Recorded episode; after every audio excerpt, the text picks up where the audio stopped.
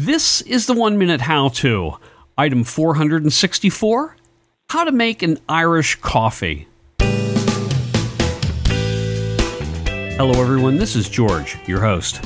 On this show, we've got Cady Finlayson, and she's going to explain to us how to make an Irish coffee. Cady, can you first tell us a little something about yourself? Sure. My name is Cady Finlayson, and I'm from Seattle originally, but I live in Brooklyn, New York. I'm a musician, and I play spirited Irish fiddle with a global twist. Okay, Cady, if you're ready, then you've got 60 seconds.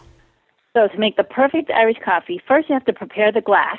I run hot water over it and dry it so it's at room temperature. Then you're going to add brown sugar, about two teaspoons. You add a shot of Irish whiskey. I use Jameson.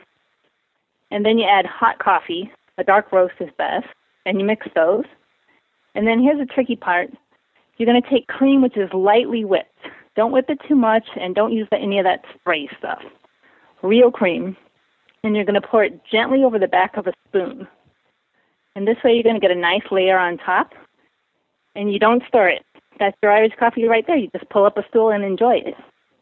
Jameson is not the cheapest out there available. How, how much difference does uh, the, the quality of the whiskey make? Well, it needs to be Irish whiskey because Irish whiskey has a very distinct flavor. And Jameson is probably the most common Irish whiskey to find here in the United States. So there are definitely other kinds that people will swear by, but they're harder to find. Okay, so you you wouldn't want to use like Jack Daniels or something like that. It wouldn't taste like an Irish coffee, no. Okay. Okay, Cady, is there anything else you'd like to talk about? Well, while you're drinking your Irish coffee, I have the perfect music to listen to. Because I have a CD actually called Irish Coffee and a new one called Electric Green. And Irish music goes well with Irish coffee. You can find out more about those at fiddleandguitar.com. Okay, Cady, thank you very much. I appreciate it. Thanks for having me.